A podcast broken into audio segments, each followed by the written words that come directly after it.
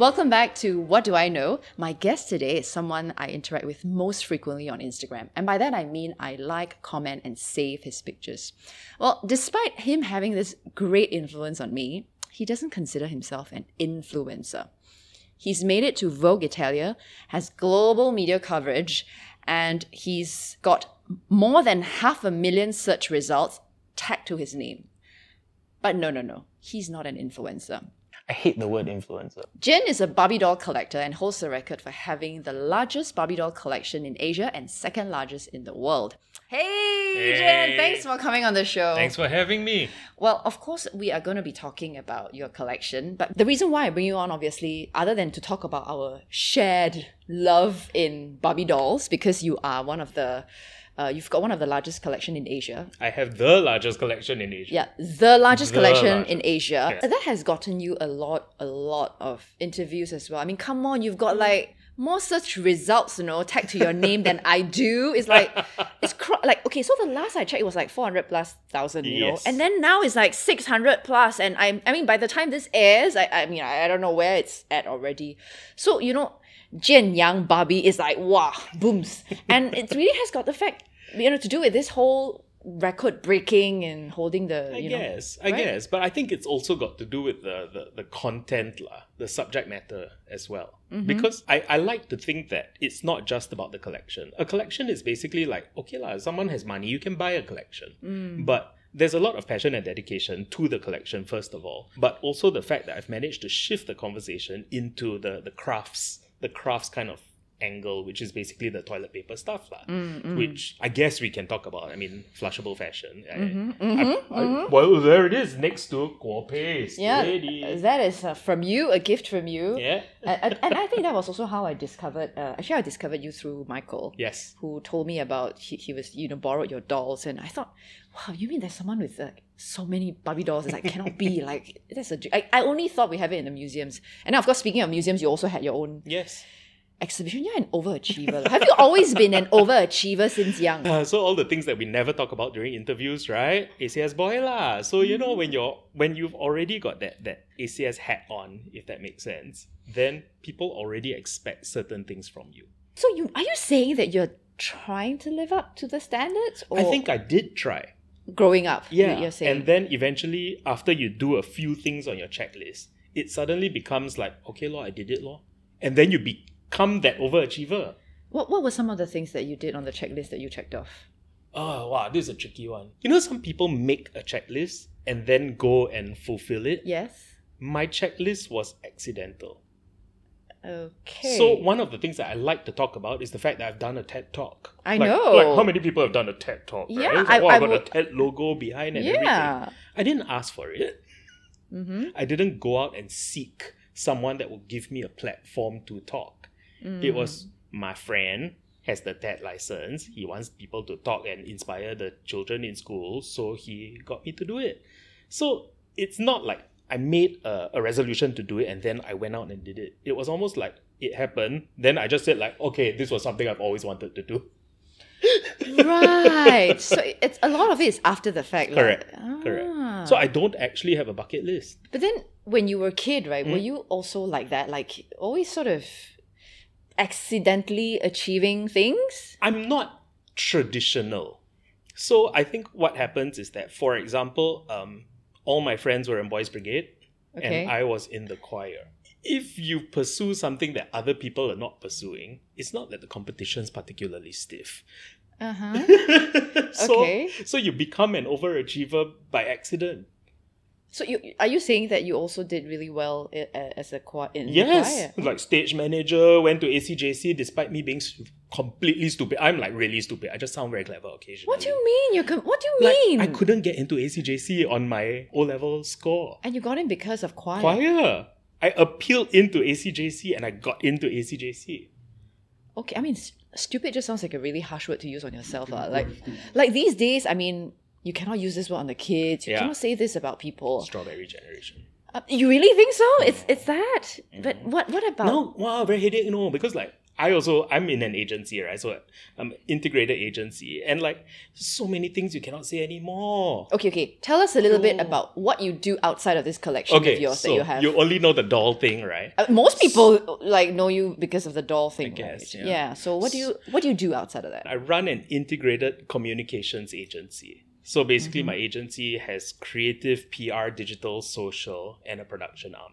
Mm. That's what I do. And and this strawberry generation you were talking about i- with regards to this agency that you're running. So you know, you know how like there was a point where, yeah, okay, I, I was not a thin child, and people would just call you like fat, right? My name was actually Tuba Tian. I kid you not, because like people call you call that in, in school. Tian, yes. Not not family lah, right? No lah. Oh, okay, okay. So so all the nasty name Yeah. calling and stuff. yeah. Ah. So like, so like before you before you just call someone fat.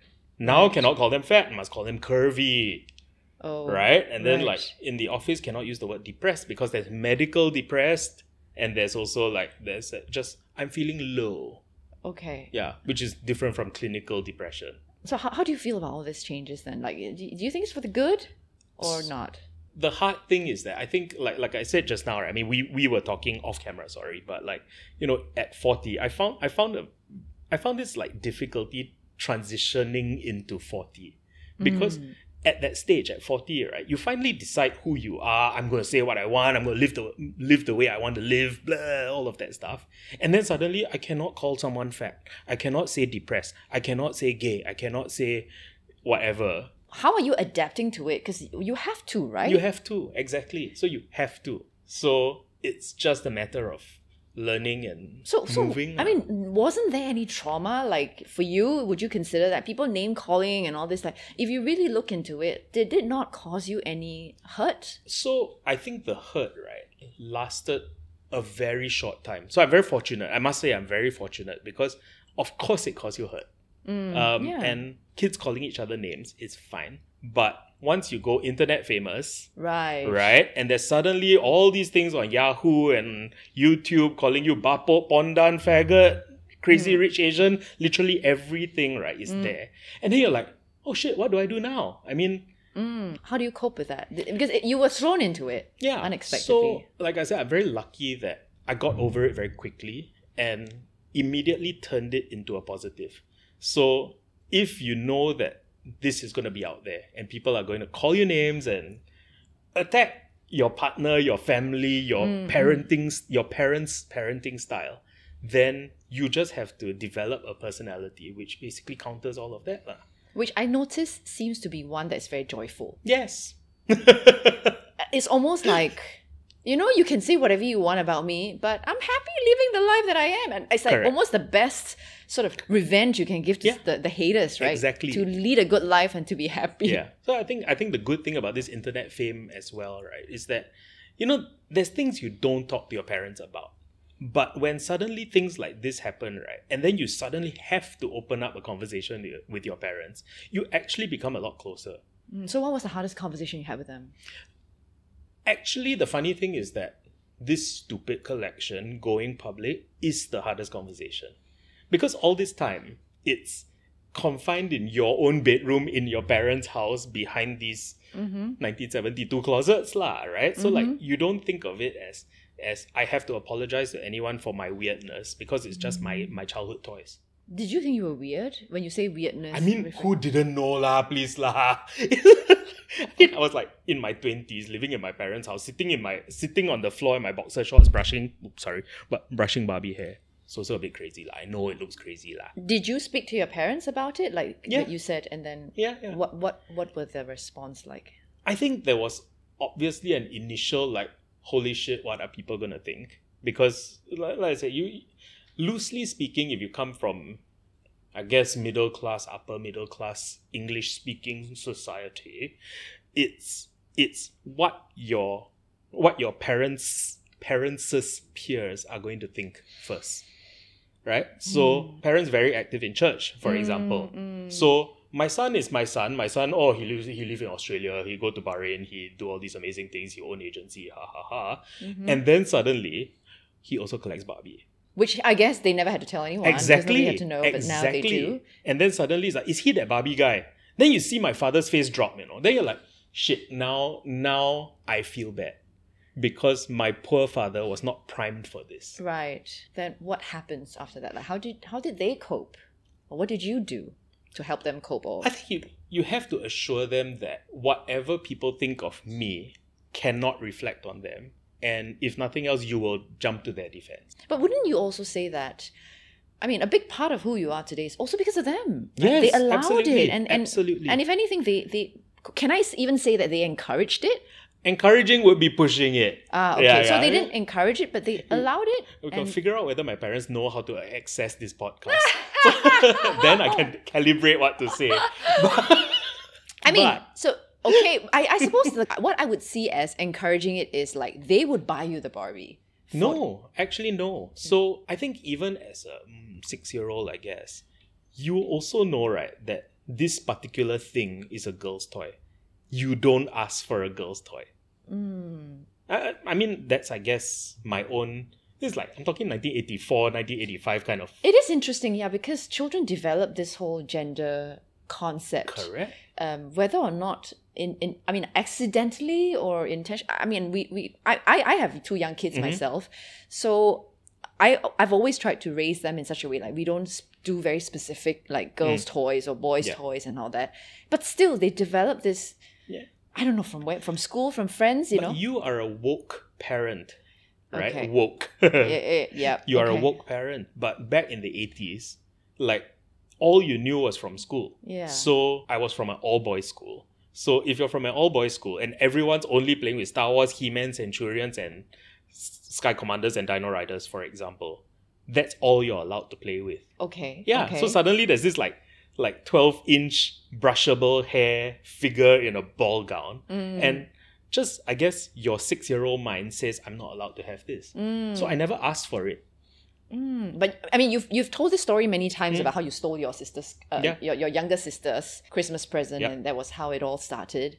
Then, how did you start growing this collection from young? Then, if nobody gave them to you, Pocket money. so you bought. So I was I was doggedly determined even as a six year old because if I was going to be given all these other things, then whatever money I save can be can go into something that I truly want. Were you ever told that hey, this is not right? This is a problem. Like you know, you, you shouldn't, and this and that, and then Well, No? not really. So again, very fortunate because I don't think my parents saw it as a problem. It was more like, okay, I mean, this is who he is. Maybe he'll grow out of it. If he doesn't, he'll figure out what to do with it, lah.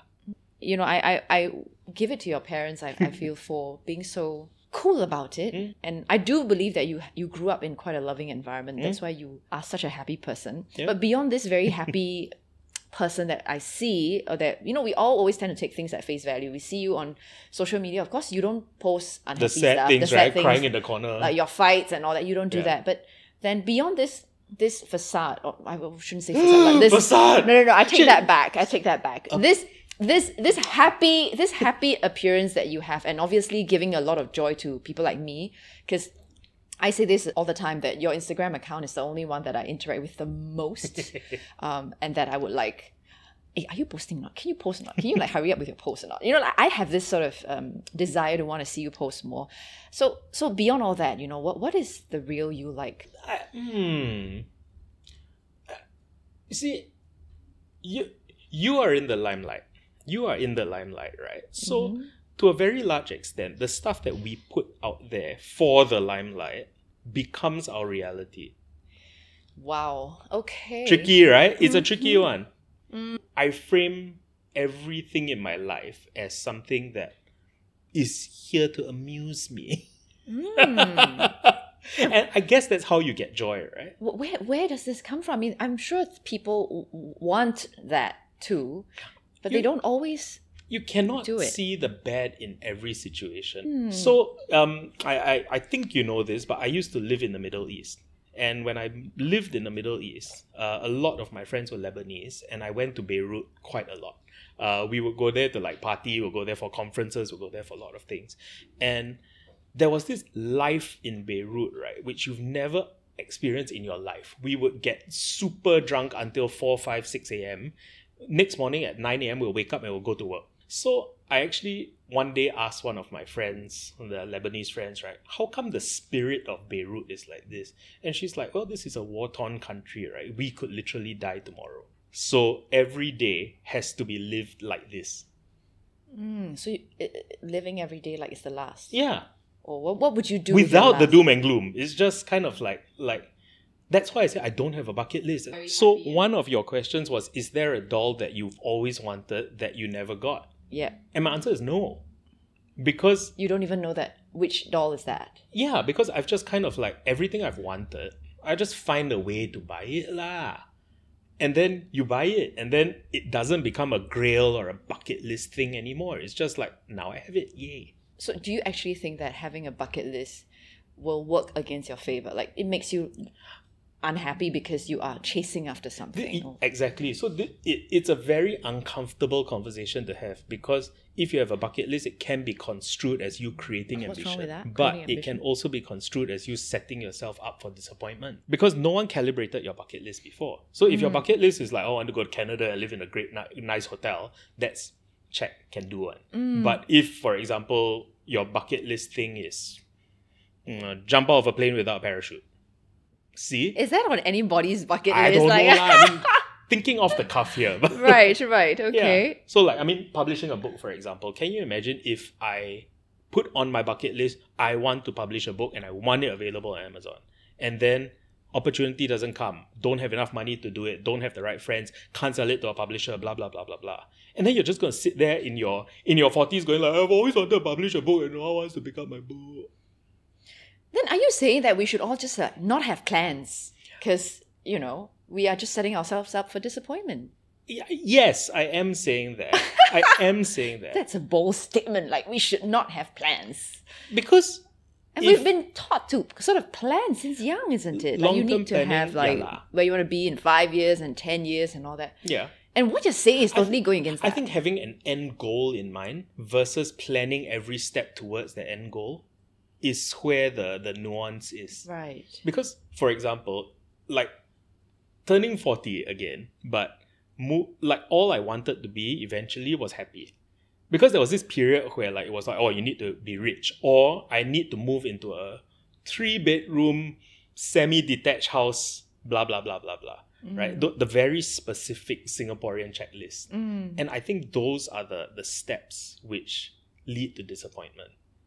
Versus if you vaguely said, I want to be happy, I won't define what happiness is. But every day I will live like that. Like, you have this amazing ability to sort of turn every obstacle or, you know, hard lesson into something positive, so much so that you don't even think of it as a disappointment or a setback. Yeah. Yeah.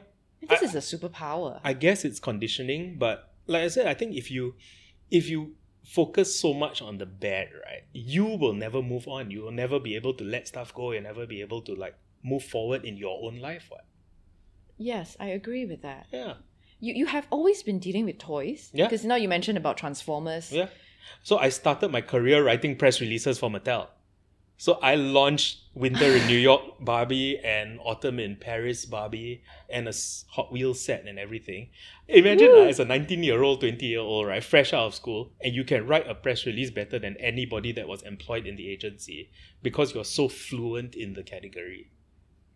And that's because of your collection. I mean, I would look at you and I and I and I would think that you are where you are today because you sort of had all that um, you know, accolades and it's you know the portrayal. results. It's and- also the it's the portrayal because like see I hate the word influencer, right? But you see, celebrities, celebrities okay. have a crafted have a crafted brand presence. So there was a it's almost like whoever created each individual celebrity had a master plan of what void the person needed to fulfill, what they were to look like, what they would be wearing, blah blah blah blah. The age of the influencer is self-created celebrity. One day you open an Instagram account, nobody knows who you are, but then you build your own personality, you build your own look, you build your own aura, you build your own whatever it is. So you actually with the power of social media, you now have the power to craft your own brand presence. Each of us is a brand. yeah. Yeah. But then there's influencer and there's KOL and there's content Same creator. lah, and- then now they're all interchangeable lah. KOL. You think it is? It is. Key opinion leader is someone that leads opinions, right? yeah. Influencers are people that influence you to buy, right? Yeah. Very similar. What? so you're an influencer, what? Because you influence me to buy. I influence one people, one person. I don't know if that's counted as an influencer. I don't think it's just me. I mean, come on, it can't be just me like looking at your feed and going like, oh my goodness, I want to get that doll because he has it. I, I, I don't know. I don't. I don't like the connotation. I just don't like the the term influencer. Okay, because I was brought up in this in this toy industry. So now we're talking work. So in the in the toy realm, right? What we always say is that the children are the influencer, the parents are the purchaser. So in my mind, the influencer is always a child.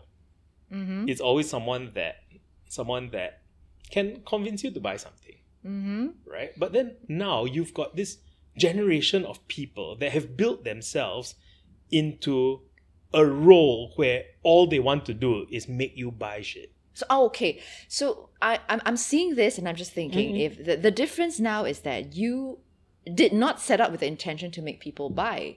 Correct. It's just like okay, so happened that because of your post, I look at it, I'm like, wow, that looks great. I want to have it. Uh, that's sort of a you know Mm. accidental influencer. Mm. Uh, but whereas for the influencers that you have In mind, in mind, they set out to want to make you to buy something, make you buy something. but there are a lot of authentic, you know, influencers out there. Such as Me? No, I'm not an influencer. you're not influencer, yeah, you I'm not. celebrity is a Yeah, different. yeah, it's it a is. It is. Yeah, that's true. That's true. But because I, I also don't follow the influencer um yeah, group. yeah.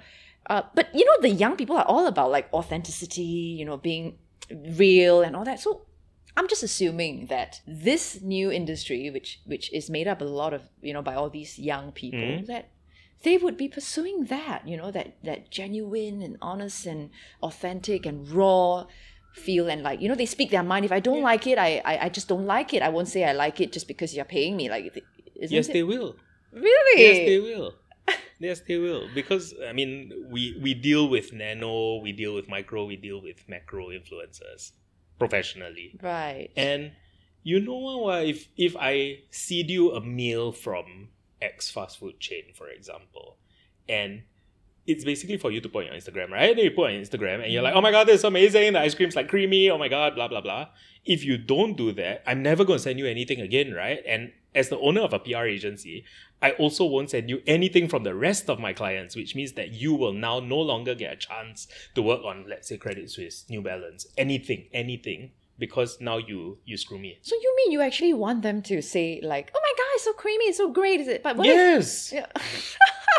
yes. Why else do we see them products so that they can criticize us? No, right? And and with that i think we're going for a break because i need to like mull on this for a bit I didn't know we had breaks on a podcast.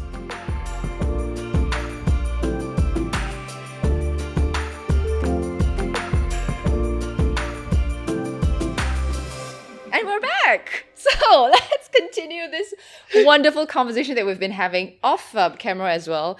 Uh, that uh, about with Jian and his huge Barbie doll collection. Uh, we we all know him for that.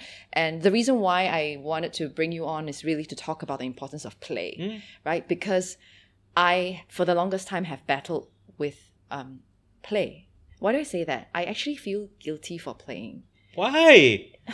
Like, I've grown up with this mentality that you have to work first, then you play, right? Mhm. Like, you know, you gotta finish your homework before you can play. You gotta do work, and, and it's always like you gotta work, then you can play. But then I realized as an adult, the work never ends. Yeah. But we were never, I was never that conscious or aware of it. So I never found time to play because play became like the less important thing. And then I was just coping with so much. And then when you, you know, when I am sort of trying to put away my kids' toys, to me, that's like the only time I have to sort of play because I'm actually handling the toys.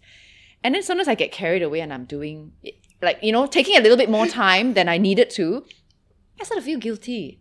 And I'm like, why am I wasting time playing? I should be doing something productive. Yeah. So I, I, I, for the longest time, had a battle with this guilt of playing. And I look at you and you're so like unapologetic about playing. You play like all the time. and you you just mentioned that you're 40s and i'm sure there's this stereotype of what a 40 year old man should be doing at mm-hmm. this age but you're still playing like Mm-hmm. how how do you do that See, I think it's also about the definition of what play is mm. because I don't think that well, there was this period where, like you said, you finish work, then you start playing, mm. right? But I think that sometimes it's also a matter of integrating play into your your your day. You know, like like I actually consider what we're doing right now play. I don't see this as work. I see this as like conversation with a friend. And a conversation with a friend to me is enjoyment, and enjoyment is play. I, I mean, I get that because I also hear people saying things like, oh, going to the gym is fun for me. Like, it's, it's sort of play. It's, it's Yeah. like when you ask someone, what do you do for fun? Um, I, I go to the gym, you know, uh, I, I read. I mean, these, yes, it may be considered fun, but when I, when I think about fun and, and play, I'm, I'm really looking at you doing it like a child, you know, and because you've mentioned also before in some of your interviews that you, you you you you just take your, your dolls out from the bo- boxes. You're not you know afraid of like wow you know you have to keep Yeah. the boxes and this and that, and you just play with them and and you just and that's how a child does it. And I remember you saying this, which really struck uh, a chord in me because I'm like yeah we we don't play like a child anymore. I, I find myself at this stage in my life not playing enough and mm. i want to and i look at you and i'm so envious because you are making time to play i, I don't know if you make time for it or you just sort of you know go into it but yeah you you are intentionally playing Yeah, I, I, I just enjoy everything that I do. And I think that the, the whole purpose of play is to make yourself smile. The concept of play is childlike childlike wonderment. And experimentation Yeah. and free from judgment eh, Exactly. or even instruction Exactly. So, like you said just now, right? Like the good thing about me collecting dolls and not caring about value is that there's this there's this childlike wonder of like, ooh, this is fun. I'm going to throw her in the pond today. And you just take out the stupid mermaid, four hundred dollars, throw the thing into the pond, and fun, yay, nice picture. You, you know what I mean? I, I, I, have a mermaid doll that like cost quite expensive it's, Yeah. the, it's the collector's one Ah, yeah, the pearl one. I, I I don't I cannot remember. I still like keep it in the carton box, right? Because like I didn't Where's the fun in that? you, you, you know exactly I, I think i grew up with this mindset right that you, you save all the best things for that special occasion you know like my mom has a When is that? and exactly and like i look at her and i would think the same way right like look mom you've got this nice expensive watch that dad gave you and you're only wearing it when you go for a wedding dinner and how often do you get invited to a wedding dinner Yeah. but she will only wear and, and i used to think hey that's so but i think growing up like that it's also that that mentality you know that you, you save it for that precious um moment and then sometimes you realize that that that moment never arrives Yeah. And then what? yeah So, but you know, the the funny thing here is that we're also talking about generational differences, lah. Because there is our parents lived through 40s and therefore war, right? So war obviously made you into a much more like like like a saving a saving society because mm. you needed to be be prepared for what if. yeah Yeah, so I've got National Geographic from the 80s in my house, in my parents' house. And you're just like, when are you ever going to look at this whale? right? But cannot cannot throw away. So so I think that that generation is going to behave that way and we Right. can't fault them for it. We just have to understand why they do it. My mother has like one bag that she carries. You know, like you you finally buy her that one designer bag, right? Yeah. Then wow, precious bag, right? But if you look in your own wardrobe right now, how many designer bags you got? So, so that's why I'm, I'm saying with you, you're not just you, you actually I don't know if you're even considered a collector because collectors sometimes they keep everything you know Mm. pretty in the boxes because that's the, where the value is. You actually play with it, Yeah. and I think that's a very rare quality. And I just feel like we all need more of that. You know, this almost this in, intentional play or even setting aside time to it. Because I remember you telling me that that's what you do on weekends. Mm. Tell, Yes. tell me about and I mean tell us about your weekends. Like how do you spend your weekends? Mm, well, I, I, I have a best friend and we do sport. So sport is what we do on, on Sundays. Um, and we don't define the sport. So there's rollerblading, squash, tennis, swimming, whatever it is. It's any sport. So whatever we plan, I will find a reason to to bring a particular doll out with me. So if we're going to a pool, bring a mermaid, bring some like swimsuit doll. If we're going to a squash court, there'll be like some sport doll. If we're going to a nature reserve, there'll be something I put in a waterfall. Mm. Uh, Mhm. Oh, with dinosaurs. yeah, with dinosaurs, right, right, right, yes, yes. Squatting in So- awkward positions. And, Yeah, and you see that's that to me is fun because you can actually integrate play into your daily thing. Like like like I'm going to take 45 seconds out of that hike to photograph a dinosaur, Mm. right? And that's that's how I enjoy myself. And you haven't disrupted anyone else's day. You haven't like I guess the only pre-planning was the night before I was like, "Oh, which dinosaur do I put in my backpack today lah?" Yeah, and, and also having people the people around you supporting you in that too, right? And not like there we go, he's gotta stop and he's gotta take a photo of the dinosaur with that stupid waterfall. Yeah. Okay, here we go. Like Yeah. you don't have that sort of also the good thing about resistance. about growing older is that you also are able to curate your friends now Mm. because before right one of the things that you needed to be was popular You think so? Yeah, absolutely For you? absolutely i needed to be popular i was afraid that one person won't like me Wow. And where do you think this can come from? Like, why do you need, felt like you need to be popular?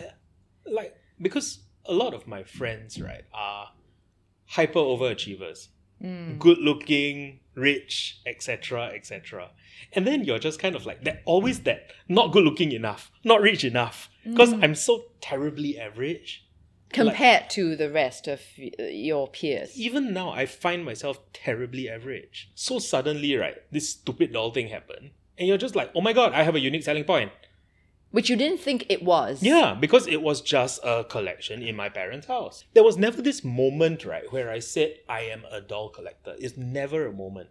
Because when you're a kid, you play with toys. Yeah. And there are some toys that you throw away, you give to your cousins, and there are other toys that just stay with you. So I never saw my dolls, right, as as now, particularly 1996, I've become a collector. No, I've always just been that guy that still has my toys. I've always been made to think that toys are like waste of money. Mm, yeah. H- haven't you? Yes, yes. And to, to be very honest, I think there was a point where you figure, okay, maybe if I'm a collector, right, then this is all investment, right? Yeah. And then at some point, you realize that the stuff that you're paying $100 for is now $50 on eBay. Then you're like, okay, you know what? This is a terrible investment. and I've left the damn thing in the box and I've deprived myself of the joy of playing with it in the hope that it will go up in value. So I'm like, okay, now legit speaking from experience, every hundred dollars that you buy, one will go up in value. The rest of them will drop to like one fifth the price or something. So you know what? Enjoy every single doll that you have. And by the way, if there's something that goes up in value, go buy another one. Mm. Okay, and so if your house is on fire and you can only save one doll, which one would it be? Why choose one? Like to me, it's Just like grab whatever you can. no lah. Just Leave it. no, just look Let at it, and go like and go like like it served its purpose. It whatever is there has made me happy already. What's the point of having it still? Oh my goodness! How come? How can you? How can you let it go? Hmm, But okay, wait, wait. So now, right, shameless self promotion. I'm going to talk about the book, right? Every single one of those toilet paper dresses doesn't exist anymore. Y- Yes. Okay. Yes. You Now see? that you mentioned about this, uh, you talk about it. You, you intentionally did it this way, and I remember you made a dress, my my Star Awards dress, and I remember telling you, "Can you save that dress for me?" And you said it's gone. It's gone. I mean, this ability to just let it go, like Yeah. I think that's the hardest thing for so many of us. Uh, I mean, it's, we're not just talking about toys here, you know. We're just talking about the little things in our It's lives life. It's life. that we just can't let go. Yes. We can't just flush it down the toilet like you can, and and and and you know appreciate that it has served its purpose. It's time for it to go. And you know what? Maybe something better will come. exactly. I mean, this is a lesson that I think is so um, valuable that we can all have a little bit more in our lives to just be happy. And I think the secret, maybe, to being as happy as you are is is really this. You know, Hmm? living in the moment, living like every day is the last. I tell myself that that's how I live, but I don't think I'm doing it in action. How has internet and this whole social media thing changed your life? I think before when people criticize you, they whisper it to their friends and you never know that they're criticizing you. Mm-hmm. Now it's kind of obvious, like like when they are like you know like when they're commenting on your Instagram or commenting on news articles of you. Do they still do? Do you still get like hate comments on your Instagram? I yeah, yeah, yeah, yeah. Um, I delete them fast enough. Oh. Um, Okay. Yeah, because um, and I, you know, ah, you know, the funny thing, right, is that we talked about what we've never covered before, right? Mm-hmm. The one thing that we've never covered because international media is this crazy rich Asians nonsense. So tell me about this crazy rich Asians thing. How, how I mean, how, bad was it? Mm. So Crazy Rich Asians happened, right? The movie came out, right? Mhm. And there was this period where my Instagram was basically he's from Singapore, his fucker is rich. So Mm. that's why he can afford this doll to throw in the sea. That's why this he can Mm. and and there was this new layer of before it was just like okay gays play with dolls. Mhm. right? And now there was this like and now he's rich.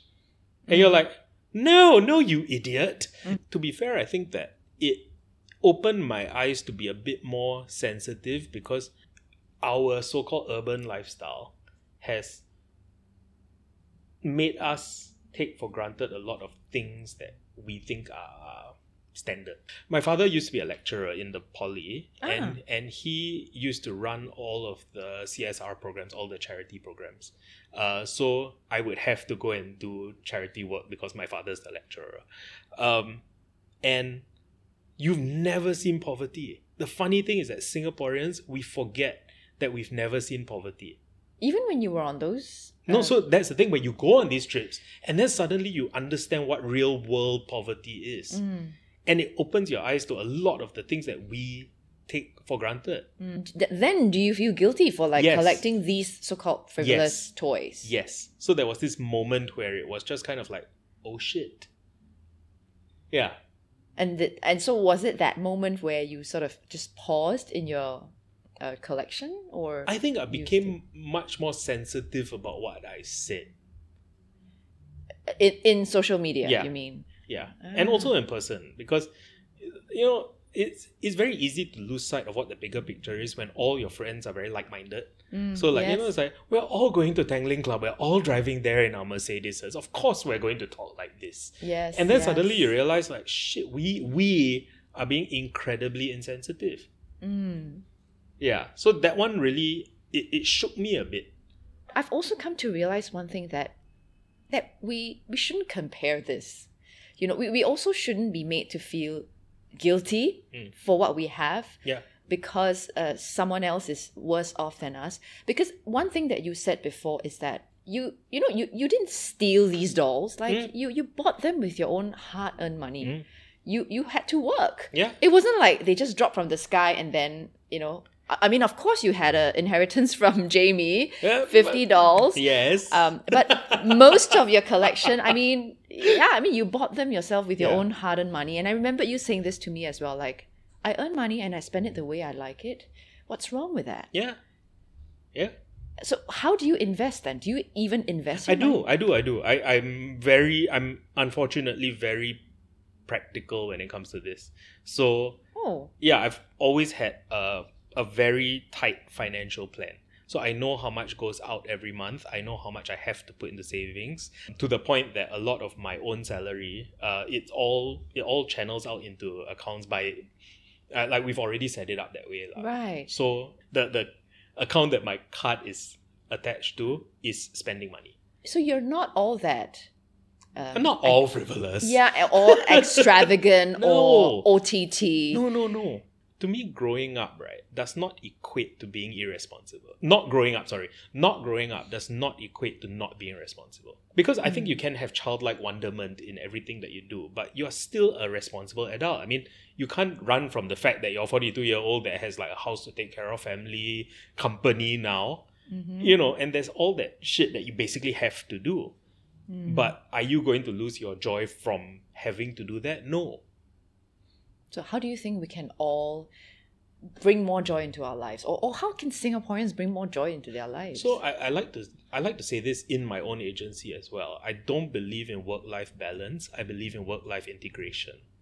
okay. Okay, so like I always have a toy in my pocket. Mm. Physically or metaphorically. It's not in my pocket right now, but my stuff over there is like I've basically got like some stack of dolls there with me now. Yeah. And I think it's just about how you take time during that that day of actual real life things and find the moment to randomly take a picture of Elvis with that microphone, for example. Oh. You, you know what I mean? It's just finding an excuse to be stupid for a 2nd Mm-hmm. and then go back to your real life. lah. Mm. And after a while, that becomes almost habitual, and then you don't even think about it. Yeah. Yeah.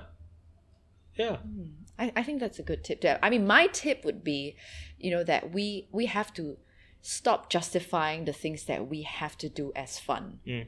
um, because then we forget what are the real things that bring us joy and that is considered fun for us.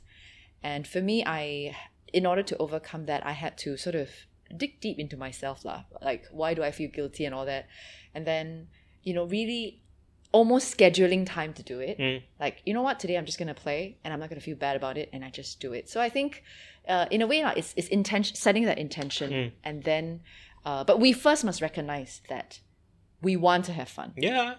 Yeah. and you know i mean with that i think if we we can all have more fun i think we will end up like you because i mean to me i look at you and i think you're successful Oh. because you're successful in being happy and, in bringing happiness to society. And I think that's the best thing that you can be. You're mm. telling, I mean, you're telling people that if you die today, you have no regrets. Yeah. That's success.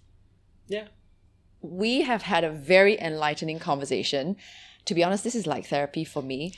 Very selfish, but I hope you've gained something from our conversation here. But before we let Jian go, I mean, I, I can't bear to let him go, but we need to know what's upcoming for you because you've done it all, right? You've gone on the magazine, you've done your own museum, you've done your tech talk, I mean, you've done your own exhibition, you've done your TED talk, you've published a book. What else is there? You make it all sound so amazing. It is. Oh my god, my life is amazing. Uh, well, I've got actually two exhibitions planned. Yes, Woo! yes, yes. Can't talk too much about them. Okay. Uh, one of them is is a toy specific one, Okay. and the other is more personality based. Um, yeah, at a at a very central location. And we can be expecting this in the middle of the year or If I'm not wrong, it's April and July. Ah Yeah, yeah. okay okay Yeah. Yeah. so where, where can our viewers find you and, and to know about this once you know you're ab- you're willing to share Well, I guess my, my Instagram. So my Instagram is jianyang1979. It's Mm-hmm. like my old email address, don't judge.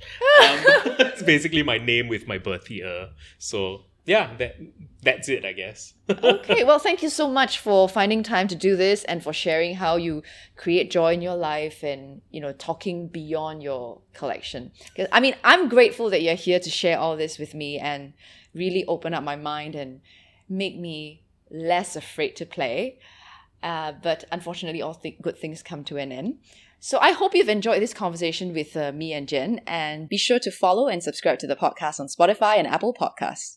If you like what you hear, please leave us a five star review and share with your friends. You can also find a video version of this podcast with some bonus content over at my brand new YouTube channel. See you in the next episode.